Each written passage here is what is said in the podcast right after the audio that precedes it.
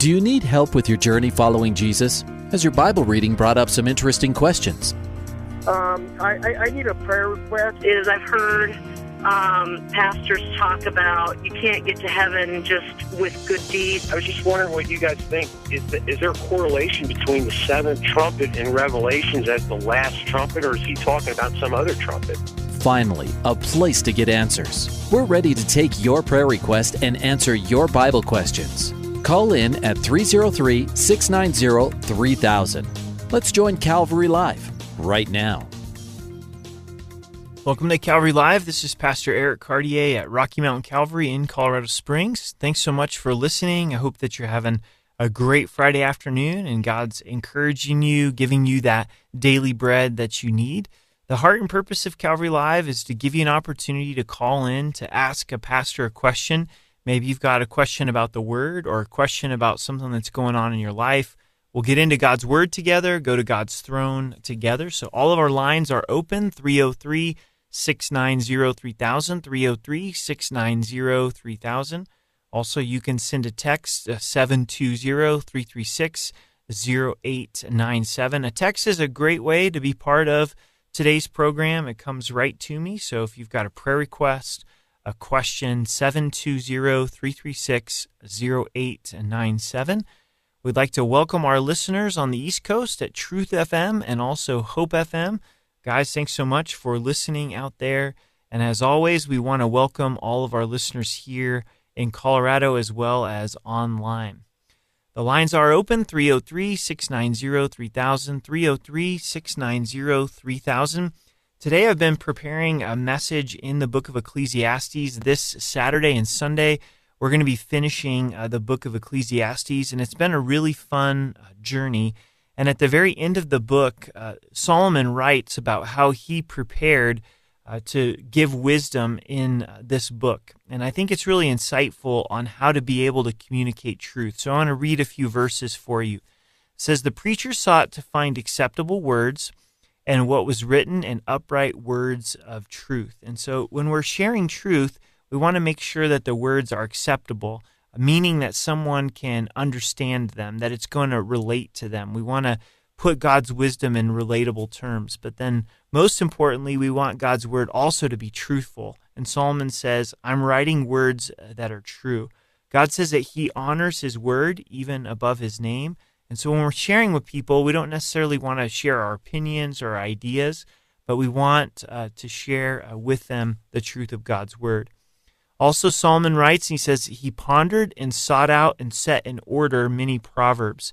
And we want our words to be thoughtful. We want to put them together in a way where we've set them in order and people can understand the logic of what we're saying. And then finally, he says, "The words of the wise are like goads. The words of scholars are like well-driven nails driven by one shepherd." And this is really purposeful words, that our words are like a nail, and they're really able to drive the point home. So as you're sharing truth, I know God gives you opportunities to share. Look at the end of Ecclesiastes chapter 12, and it gives us some practical insight on how to be able to share. Again, you're listening to Calvary Live with Pastor Eric Cartier. It's great to be with you this Friday afternoon. The heart and purpose of the show, I know for me, what really stirs me to host is really honest questions. So if you've got honest questions, honest struggles, things that you're wondering about God's word or things that are going on in your life, all of our lines are open. 303-690-3000, 303-690-3000. Also, you can send me a text, 720-336-0897. One text that has come in reads, "I told someone to smile. They cursed at me. I told them when they came back, I bless you, even though you cursed at me, and just told them that the Lord blesses them. Please pray for the person to come to Jesus." So sounds like God gave you a lot of grace to respond in a godly way as they cursed at you, to be able to bless them. And let's lift them up in prayer and pray that God would minister to them. God, we lift up this individual that obviously is angry and hurting and responded in anger and cursing. And we just pray that you would touch their hearts and that they would come to the knowledge of Jesus Christ and come to a place of repentance and true life transformation. So we lift them up to you, and we thank you and we praise you. In Jesus' name, amen. You are listening to Calvary Live with Pastor Eric Cartier. The number to call is 303-690-3000, 303-690-3000.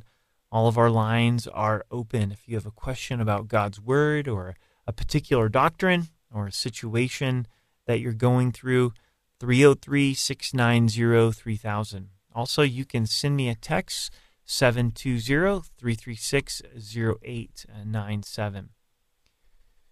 Text question comes in. I'm very analytical and studious. How do I get God's Word to move from head knowledge to heart wisdom? This is a great question, is how do I get God's Word to go from my head to my heart?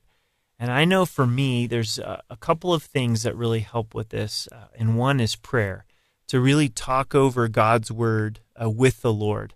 This is His love letter to me, and so as I take time to meditate upon it, and talk to the Lord about it, it's usually in that process of communing with God that He makes it much more real in my heart and my life. And then also, heart knowledge seems to come through experiences of God's Word.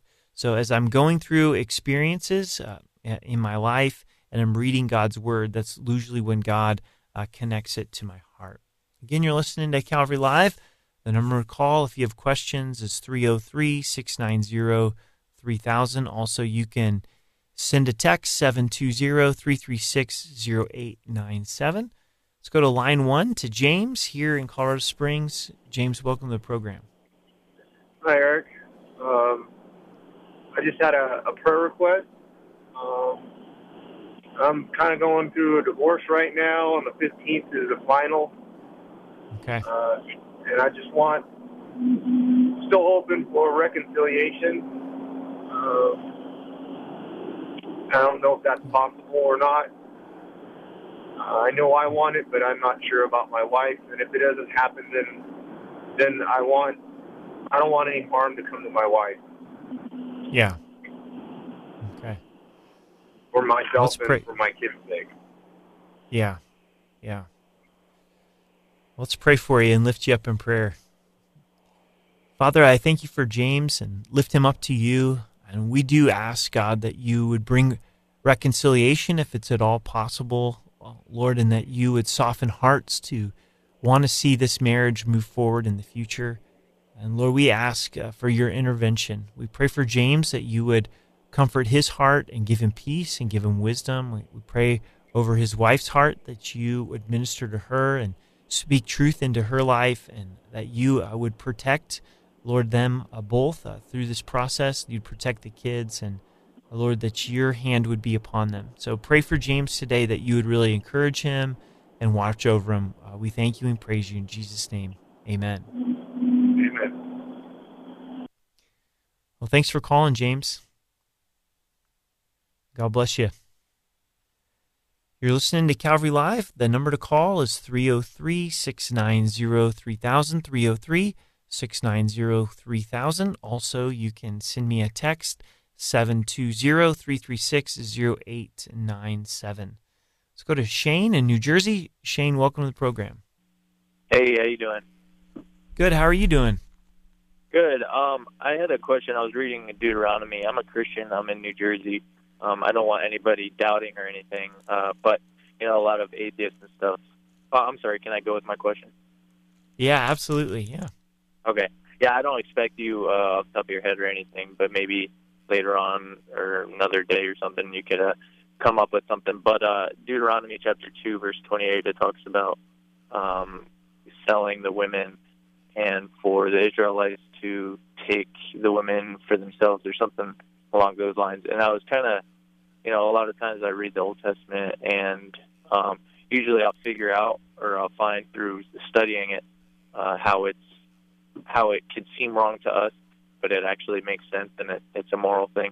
But this one I'm having trouble with. It just seems like it's not right.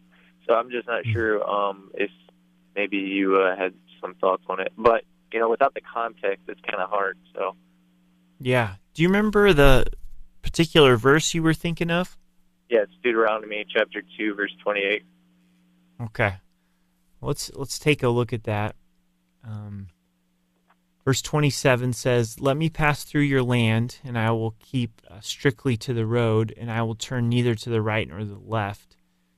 You shall sell me food for money that I may eat, and give me water for money that I may drink. Only let me pass through foot." So I think that particular verse is the request to the king of Shihon that the Israelites could pass through the wilderness. So it may have been a different verse or further down in chapter 2. Oh, man. Yeah, I'm sorry. I guess I wrote down the wrong verse. That's okay. You know, maybe if when you find that verse, if you don't mind calling me back and we can look at that question a little bit more in a little bit more detail. Yeah, without being able to get right into that verse, I don't know that particular verse off the top of my head. So, right, yeah, I don't expect you to. I get the gist of your question, though. Cool. Well, thank you so much for your time. Sorry about that. Yeah. Well, God bless you out there in New Jersey, okay? Thanks, you too. Bye-bye. You're listening to Calvary Live with Pastor Eric Cartier. The number is 303-690-3000, 303-690-3000. Also, you can send a text, 720-336-0897. Let's go to Willie in Aurora. Willie, welcome to the program. Yes. Hello. Hello, are you still there? Yeah, I'm here. Okay. Okay. Do you want me to ask my question, or? Yeah. How can I help you today? Okay. So, it's kind of a two-part question. The first part of it is that if the church knows the Father's name, and the Son says, "I come in my Father's name," then why is it that we're using? Why is it that we're not calling the Father by his real name and his Son by his real name? And then if his name is Yeshua or Yahweh, then why is it that we continue to call on the name of Jesus and he says that I come in my Father's name? Mm-hmm. And it's like, where is the J coming from? First of all, second of all, it's like, why won't we worship him in spirit and truth? And why is it that we're being deceived by calling the Father and the Son something that he never said to call them?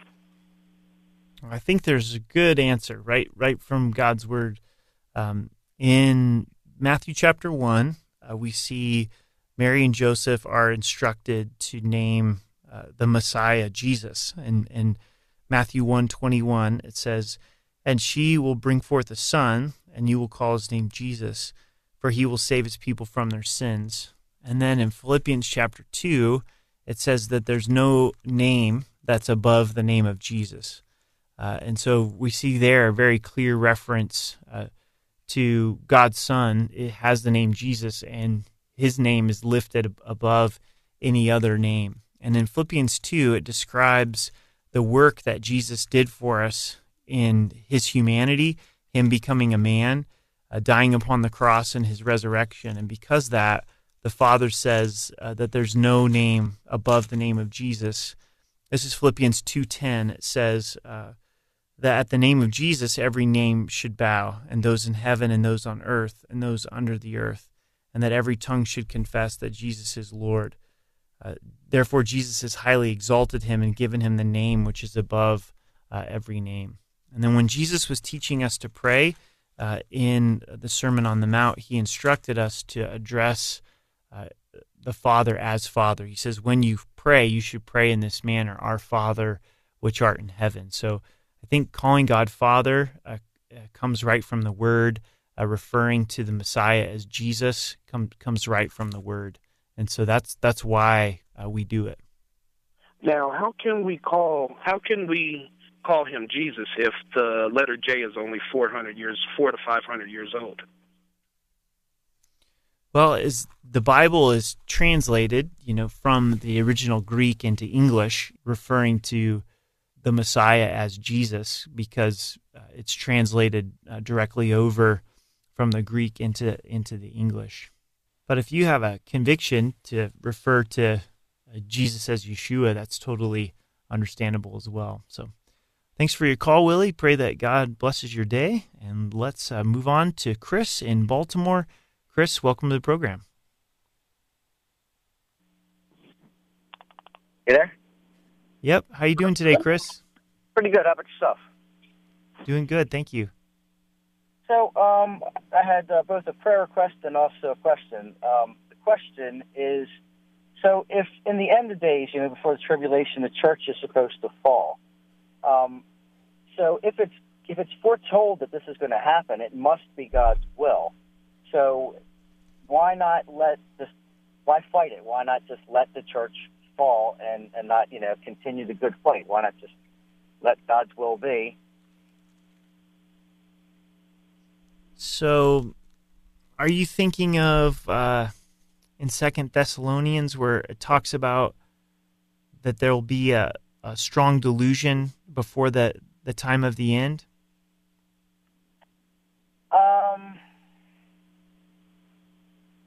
I suppose. I'm just going by, the generalization. I guess it would be. I can't think of which particular book it was in. Yeah. But just that it's going to happen. So I guess to kind of speak to that, in 2 Thessalonians 2:3, it says, "Let no one deceive you by any means, for that day will not come unless there's a falling away first, and the man of sin is revealed, the son of perdition." So Paul is writing to the church, encouraging the church to be faithful, because there is going to be a lot of deception leading up to the tribulation and the revelation of the Antichrist. But we do have the promise from Jesus that the gates of hell are not going to prevail against the church. And so those things are going to get dark spiritually. It's not that the church is going to totally go to an apostasy state. Does that make sense? Yeah, I think I gotcha. So, I guess we'll be tested on our faith again, because the church isn't going to be what it once was. In other words, we'll probably be criticized more so as being Christians. Yeah, I think that as we get closer to the times of the end, there's going to be more hostility towards Christ, but it's not. There's nothing in Scripture that says that the church is going to completely fall away. I think more of that strong delusion is talking about those that don't know the Lord and those that are opposed to the Lord. I think God is going to be faithful to the church to keep us strong, to help us to be able to endure to the end. And so we want to stand fast. But kind of to address your first question, it's never God's heart for us as God's people to just give up. He always wants us to continue to press into Him and continue to try to reach lost souls, even though it is going to get more spiritually dark. God's always wanting to bring people to Himself. Does that help? Yeah, I'm sorry, I was distracted for a second. Yeah, it was an accident beside me. But no problem. But that pretty much answers my question. And if you could just have a prayer request as well for me. Yeah, you bet. For my daughter, we're going through some difficult times with her mouth. She's a young adult, and we put her out of the house because I couldn't take it anymore. So if you could just pray in whatever way for me. Yeah, you bet. Yeah, that's really tough. Let's pray. Father, thank you so much for Chris in Baltimore, and what a tough situation that he's going through with his daughter. And Lord, we pray that you would work in that situation, and Lord, that you would bring reconciliation, that you would soften, Lord, his daughter's heart, and Lord, give him wisdom and just show him the path forward. We thank you for your promise in your word that if we lack wisdom and ask in faith, that you'll give it to us. And so we just pray over him and his family that you would intervene on their behalf. In Jesus' name, amen. Thank you very much, Pastor. You bet. Good talking to you, Chris. Same here. You have a great night. You too. Bye-bye. You're listening to Calvary Live with Pastor Eric Cartier. The number to call is 303-690-3000. Also, you can send a text, 720-336-0897. Let's go to Shirley in Philadelphia. Shirley, welcome to the program. Hello. Hello, how are you? Hi, how are you? Doing good, thank you. I just was discussing with whoever, I believe that you keep coming back until you get it right, until the end of the world when you're a judge. And then, and the guy I spoke to before you said that the Lord died once, and I get that. But everybody is accounted for, and like, how do you explain, like, for instance, people that felt like they've been here before? You don't think that God, like, we get reused to go on, like, when we have our children, we're just vessels. You know what I'm saying? To you know, lead them in the right way. Yeah. That, I mean, it doesn't happen that way. I mean, today, I know my purpose is to put others' hand into God's hand. Yeah. Well, Shirley, let me try to answer your question. You know, always when people share their experiences or their feelings, we have to go to God's word, you know. And in your question where you said, you know, what if someone says that they've been here before, or they feel like they've been here before? In Hebrews 9:27, it says, "And just as appointed for man to die once, and after that comes judgment." So we don't get another opportunity at this life through reincarnation. And in Jeremiah 17:9, it says that our heart is deceitfully wicked above all things, and our hearts can deceive us. So someone may claim the experience of reincarnation or feel like they've been here before, but we always have to hold God's word above someone's personal experience or their emotions. I mean, I do, or else I won't be calling and asking. Yeah. Which I am going to participate in a Bible study with others. Yeah. Which I'm excited about. That's awesome. But my husband died, and he felt like he's been here before, and he knew that he wasn't going to be here long. He said he had a purpose here, and his purpose was for me. Mm-hmm. And I believe that. Yeah. You know, like we all have a purpose. Right. Shirley, I'm going to pray for you, okay? And I'm sorry that you've lost your husband, and pray that God really comforts you and ministers to your heart, okay? Okay.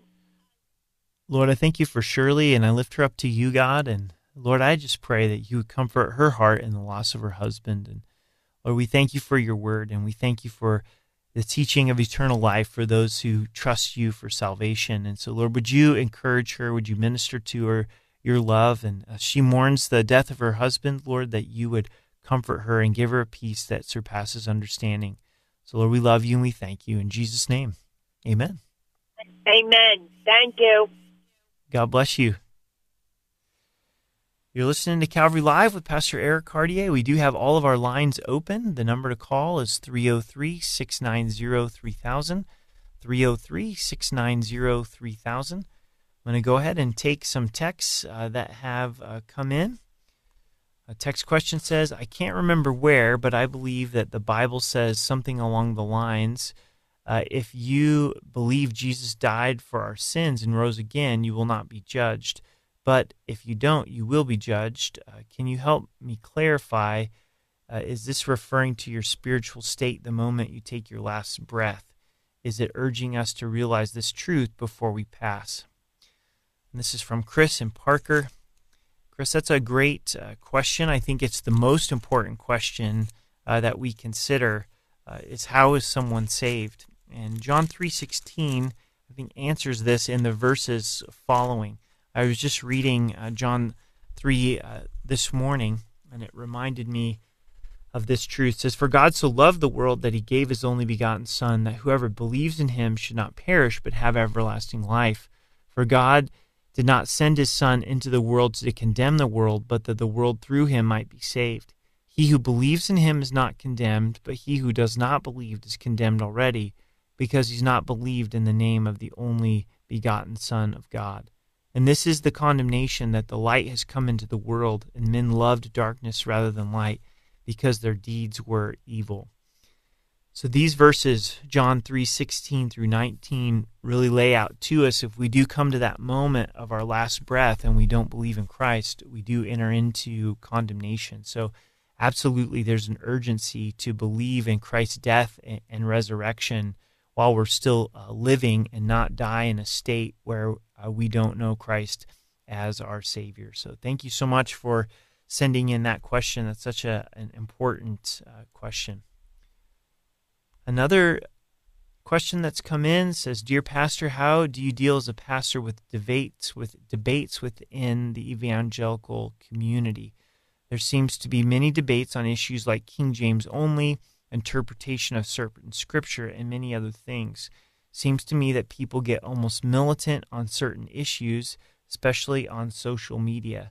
How do you keep your joy in the Lord and do not let these arguments discourage us further and divide us as one body?" Jonathan, that's a great question. Thanks so much for sending that in. And I think the way that we sort this out is by keeping the main thing the main thing. And what I mean by that is to focus on the death and resurrection of Jesus Christ. This is the most important thing. Who do people believe Jesus to be? Do they believe his death? Do they believe his resurrection? And holding on to that and the essential of that, and not getting caught up in these debates. And how to maintain our joy in the Lord is to continue to focus on the death and the resurrection of Christ, to rejoice in the Lord, to rejoice in the gospel and what he has done for us. There's a famous quote that says, in the essentials, that we're to have unity, and the non-essentials, diversity, but in all things, charity. And so the non-essentials is we can have diversity in, but then that's where we need to really walk in love, in God's agape love, and that's oftentimes where the church falls short. So pray that God would encourage you, Jonathan. I can tell from your text that it's discouraging and overwhelming to you. You're listening to Calvary Live. Please stay with me. We're going to head to a break, and we'll be right back.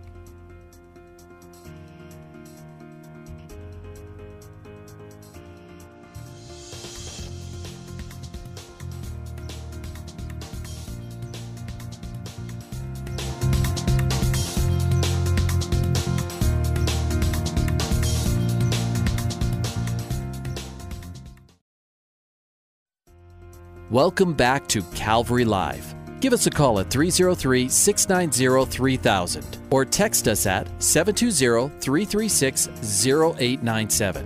Let's join Calvary Live right now.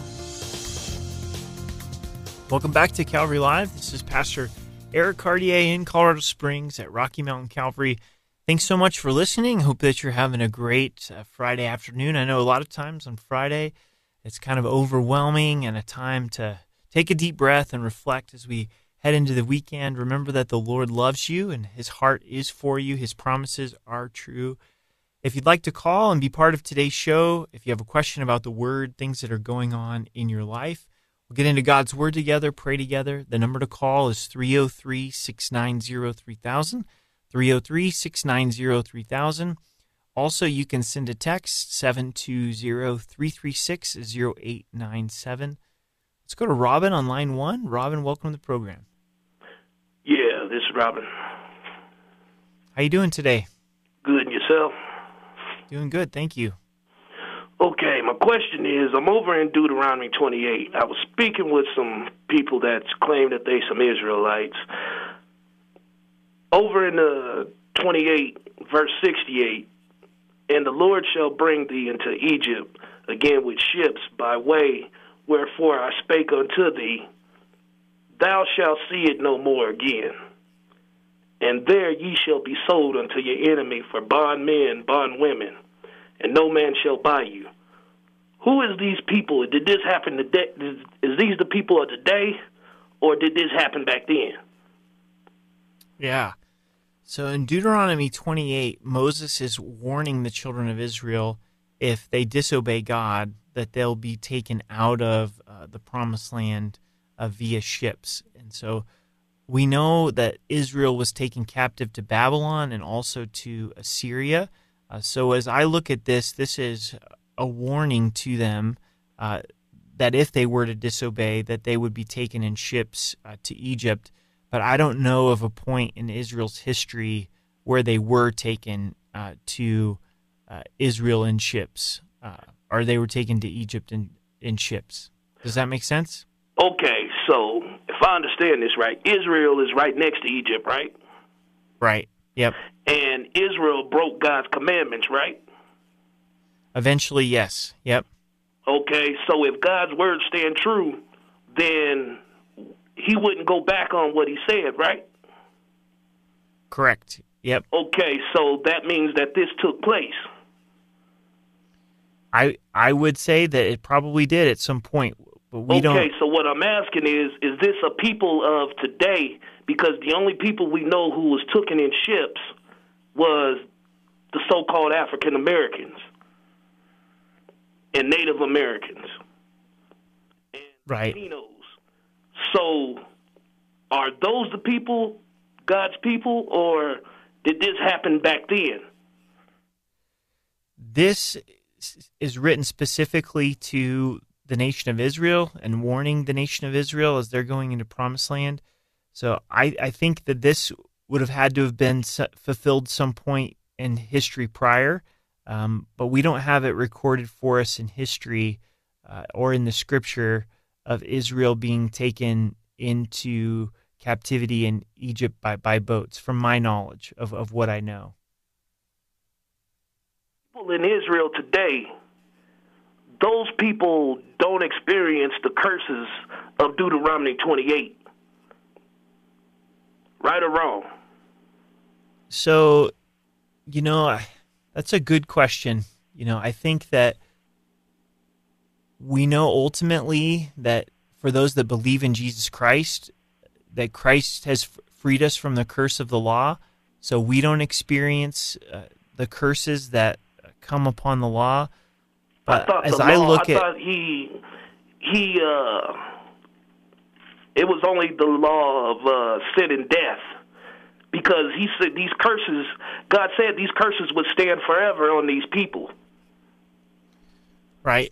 You know, so how is it that he would abolish these curses if he said these curses would stand forever on these people?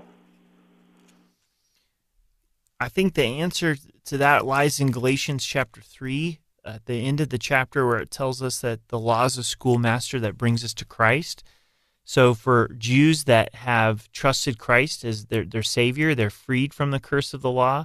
To those that reject Christ as their Savior and they're Israelites, I think they would still fall under the curse of the law.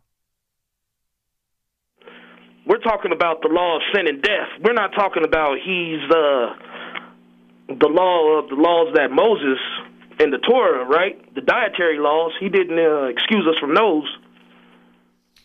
Well, you know, again, I would refer to Galatians chapter 3 and also Colossians chapter 2, but I believe in the new covenant that we are freed from the dietary law to the strict observance on the Sabbath on Saturday.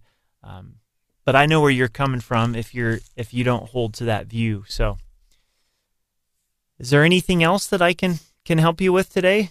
Did I help answer your question? No, you didn't. Okay. Well, I appreciate you calling. God bless you. You're listening to Calvary Live. The number to call is 303-690-3000, 303-690-3000, or you can send me a text, 720-336-0897. Let's go to Ron in Denver. Ron, welcome to the program. Ron, are you there? Ron, it looks like we lost you. Feel free to give us a call back.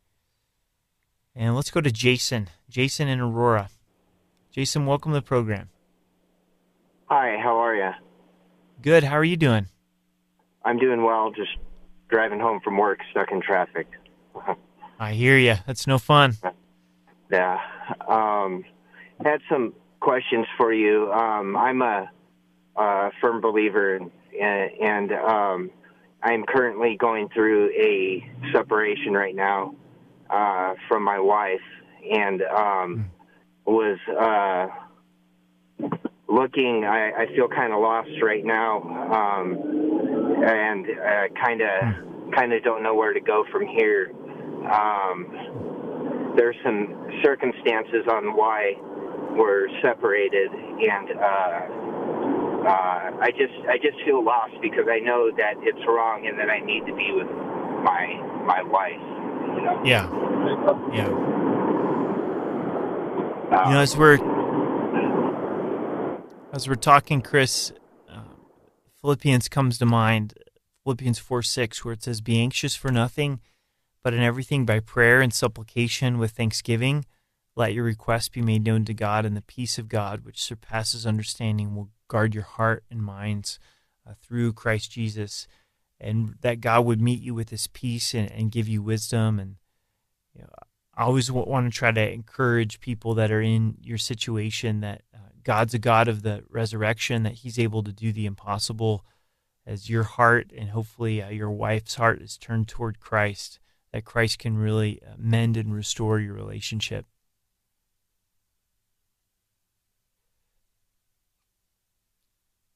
So I'm a little. The reason why I'm the one who left in this situation because there's some alcoholism involved in my relationship, and okay. I couldn't deal with it anymore, and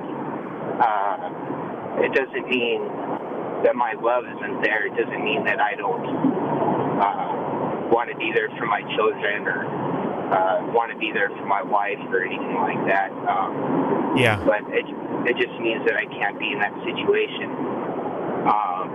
But I feel like no matter what I do, I'm hitting a dead end, and I you know, I pray every day, I pray every night, I pray all day long for help, and, you know, I just, you know, I've almost thrown my hands up in the air, you know, I just don't know where to go from here. Yeah. So. You know, Jason, do you mind me asking, is the alcohol on your part, is it on your wife's part, is it both? My wife's part, yeah. Okay. Yeah. Are you guys part of a local church at all by chance? Yeah, we are. Yeah. I would just encourage you to really reach out to your church and to your pastors and see if one of your pastors will meet with you guys. Because at these times we really need the help and support of the body of Christ, and see if your wife's willing to meet with a pastor and see what the Lord would do. But there's always hope, you know. There's always a way for God to bring restoration. Yeah. Okay. Let me pray for you, okay? Yeah, thank you very much. God, thank you so much for Jason, and I just hear the pain in his heart and on his voice. And God, we do just pray Philippians 4 over his life, Lord, that he wouldn't be anxious, but be thankful and lift his request to you, and that you would give him a peace that surpasses understanding. God, would you hold him close in this time, give him wisdom as a husband. We pray for real breakthroughs in their marriage and restoration and healing. Lord, that you would encourage his wife and be gracious to her and show Christ to her and comfort the kids as well. And so we lift this whole entire family up to you. In Jesus' name, amen.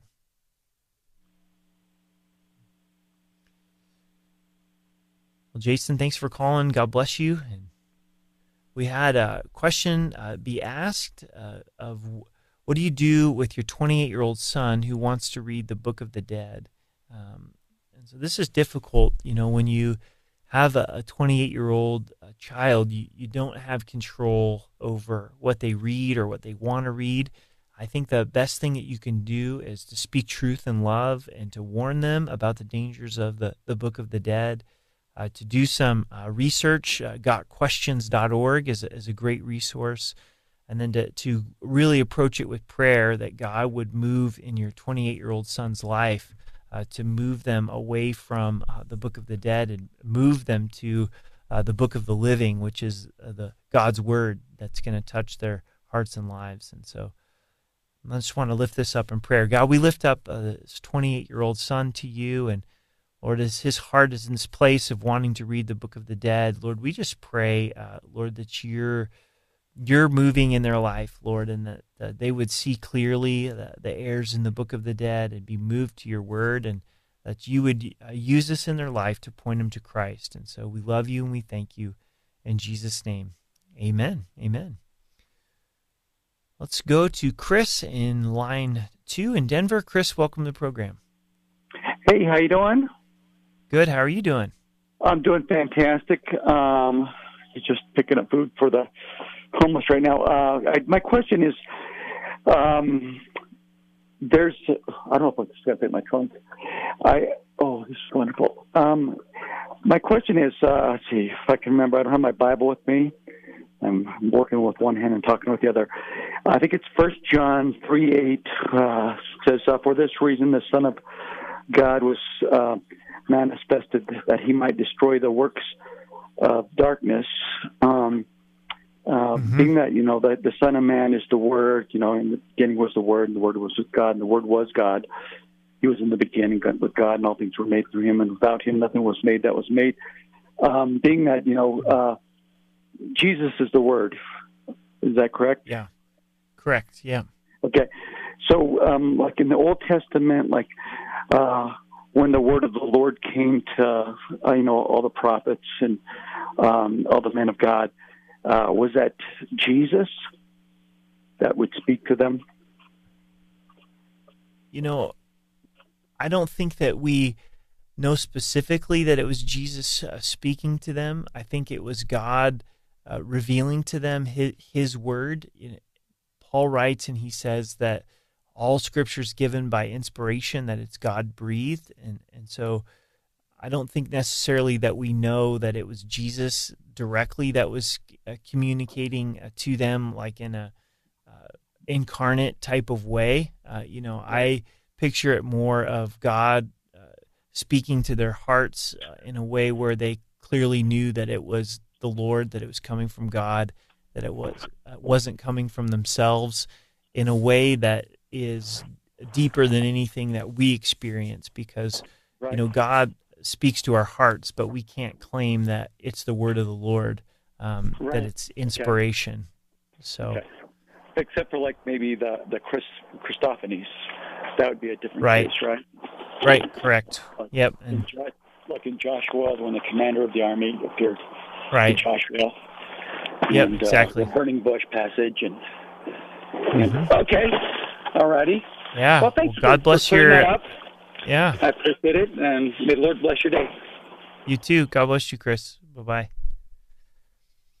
You listen to Calvary Live with Pastor Eric Cartier. The number to call is 303-690-3000, 303-690-3000. Let's go to James in Broomfield. James, welcome to the program. Hi. Good afternoon, Pastor. How's your day going? Good. How's your day going? Better now than I'm talking with you. No. All right. Hey, I just had a quick question. I didn't know. I think I got maybe two, but I don't. I just kind of wanted. I was listening earlier, and you guys were talking about King David and Saul. Uh-huh. And you know, Saul was giving David you know, problem after problem, and just trying to set him up for failure, but he kept prevailing, and he just never had a bad intention for Saul. He looked at Saul more as a friend and didn't have that didn't throw the spear back in a sense. Right. Yeah. So yeah, like my question to you is like, why do you believe that God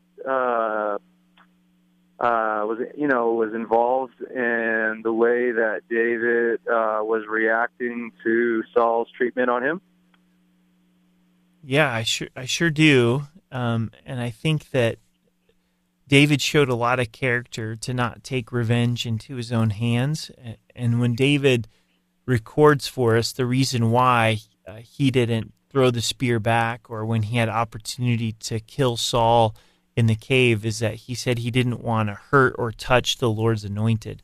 So he knew that Saul had been anointed by God and been given that position, and that God had also anointed David to be king, to be Saul's replacement, but he knew that that was going to come by God's hand instead of his own hand. So the reason that he treated Saul that way was because even though Saul was in a rebellious rebellious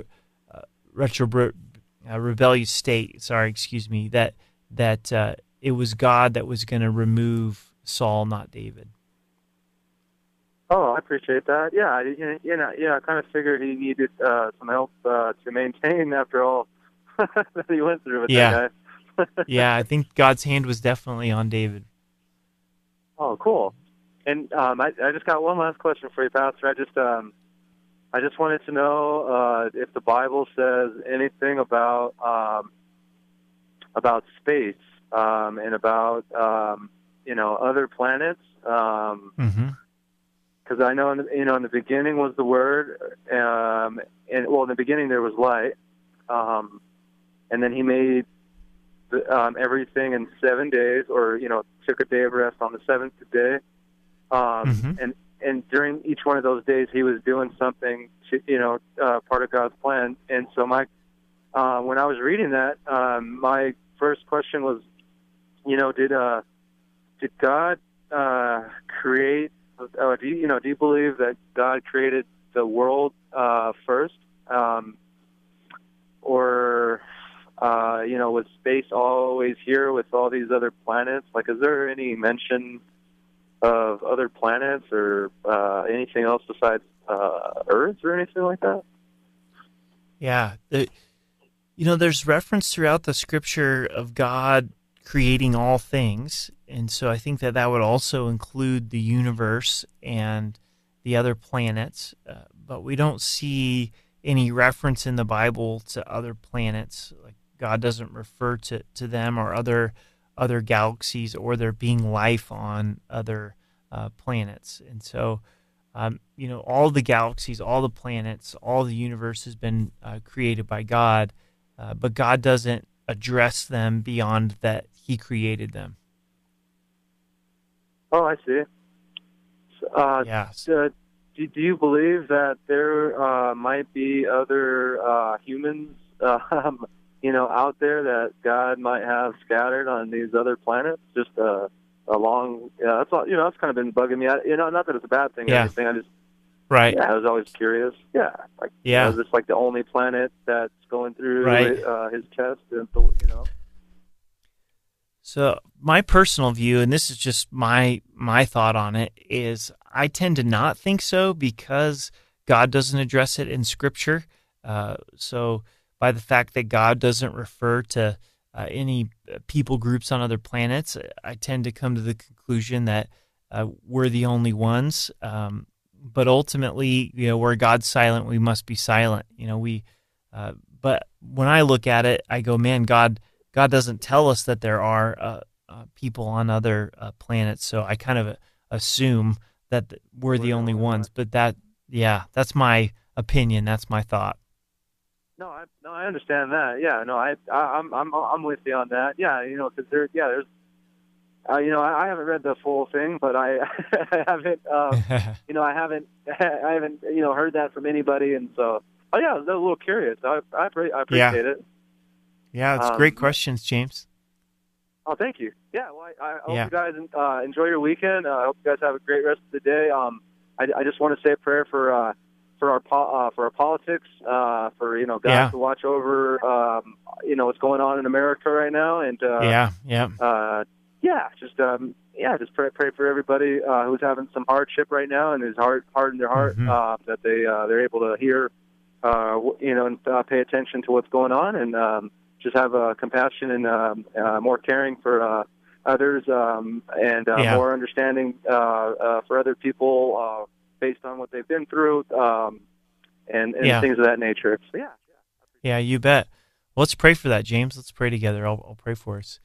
Father, thanks for James and for all that you're doing in his life and his questions. And Lord, we do just lift up the political climate. And as it is voting season, Lord, we pray for your will to be done and for you to raise up godly leaders. And Lord, we do also pray for our country that there would be a turning back to you and a move back to compassion and kindness and love. And we know ultimately that comes from you. We also pray for those that are going through a hard time, that you would really encourage them and give them hope in the midst of their despair. We love you in Jesus' name. Amen. Well, James, thanks for calling. God bless you. Let's continue on our phone lines. Let's go to Pete in Aurora. Pete, welcome to the program. Hey, Pastor Eric, how you doing? Good. How are you doing? I'm doing pretty good. Hey, I'm calling in today, getting ready to go turn myself in this evening to serve a 10-day sentence for a driving DUI charge. Okay. So I was hoping that in these next 10 days, I just wanted to open up the Bible and spend some time with him and kind of getting some more knowledge and just kind of repenting for my sin and just spending some quality time and some deep prayer and just getting into the Bible. So I was wondering if you had any particular verses or chapters that I could focus on. Yeah. I would spend time in Psalms 23. I think that's a great one to meditate on and pray through and pray as you're trying to get sleep.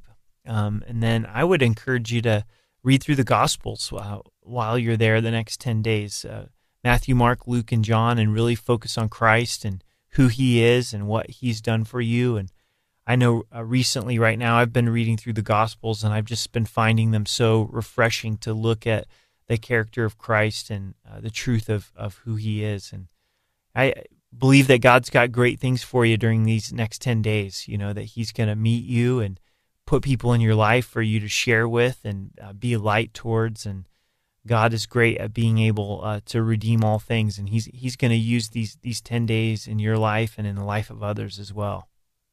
Well, that's kind of what I'm hoping for. I'm facing, my sin head on. I'm not, when I went to court, I didn't deny it. I didn't try to fight it. I knew I was in the wrong, so I just accepted it because I knew that's what that's what the Bible tells me to do, so I did, and so I want to spend these next 10 days just in His presence and just mm-hmm. kind of, just getting deeper into it. Okay, sounds good. That's the right attitude. That's that attitude of humility. So, let me pray for you, Pete. Okay? Yeah, absolutely. Thank you. Lord, I just thank you so much for Pete, and Lord, I thank you for what you're doing in his life, and thank you for the humility just to be able to accept these consequences, to see what you have for him. I pray for your protection over him over these next 10 days, even, Lord, who will be his cellmates and who he'll be in jail with and those that will be the guards. And we do pray that you would lead him in your word and that your word would just jump off the page into his heart and into his life, and he'd be reminded of your great love for him, and you'd show him what sections of Scripture to read. Lord, I also pray that you would put people in his path that he can be able to share with, that he could share the grace and the love and the truth of Jesus Christ. And so, Lord, would you bless this time and bless Pete in an amazing way. And we love you and we thank you in Jesus' name. Amen. Amen. Thank you very much for that. I appreciate it. Yeah, thanks for calling. I appreciate it. And I'll be praying for you these next 10 days, okay? Excellent. Thank you very much, and you have yourself a wonderful weekend. You bet. God bless you. Bye-bye. I'm going to take a few text questions that have come in as we finish up today's show. It says, Daniel and Joseph interpreted dreams right. Isn't interpreting dreams a sin? How can I find out what my dreams mean without sinning against God? I continue to dream the same thing for a year now. So it's not wrong to interpret dreams. What Daniel and Joseph did is they looked to God and they prayed to God that God would give them the interpretation of the dreams. And so, to come up with something crazy or wacky on our own is wrong. But Lloyd, I would encourage you to seek the Lord on what this dream means. If anything, sometimes dreams have a meaning. Sometimes they're from the Lord. Sometimes they're just things that we can't control that comes up into our sleep naturally. To really be able to look into God's Word, that there might be an interpretation, to see if the Lord would give you an interpretation as you seek Him in prayer. So pray that the Lord would give you peace in that as you search the Lord out for an answer in that area. I want to thank all of you guys for joining me today. It's so great to be with you. Thanks for listening and being part of today's program. We hope that you've been built up and been edified. I want to encourage you that the Lord loves you, that He's got a plan for your life. None of us are here by accident. And maybe you find yourself discouraged because of sin or a situation that you're in.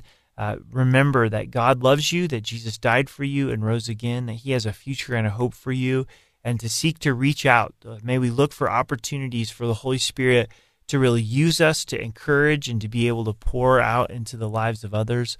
Also, I always want to encourage, take time to be in God's house. Take time to commit to a local fellowship and be in worship. So God bless you as you head into worship this weekend, and hope you have a great weekend in the Lord. Take care. Bye-bye.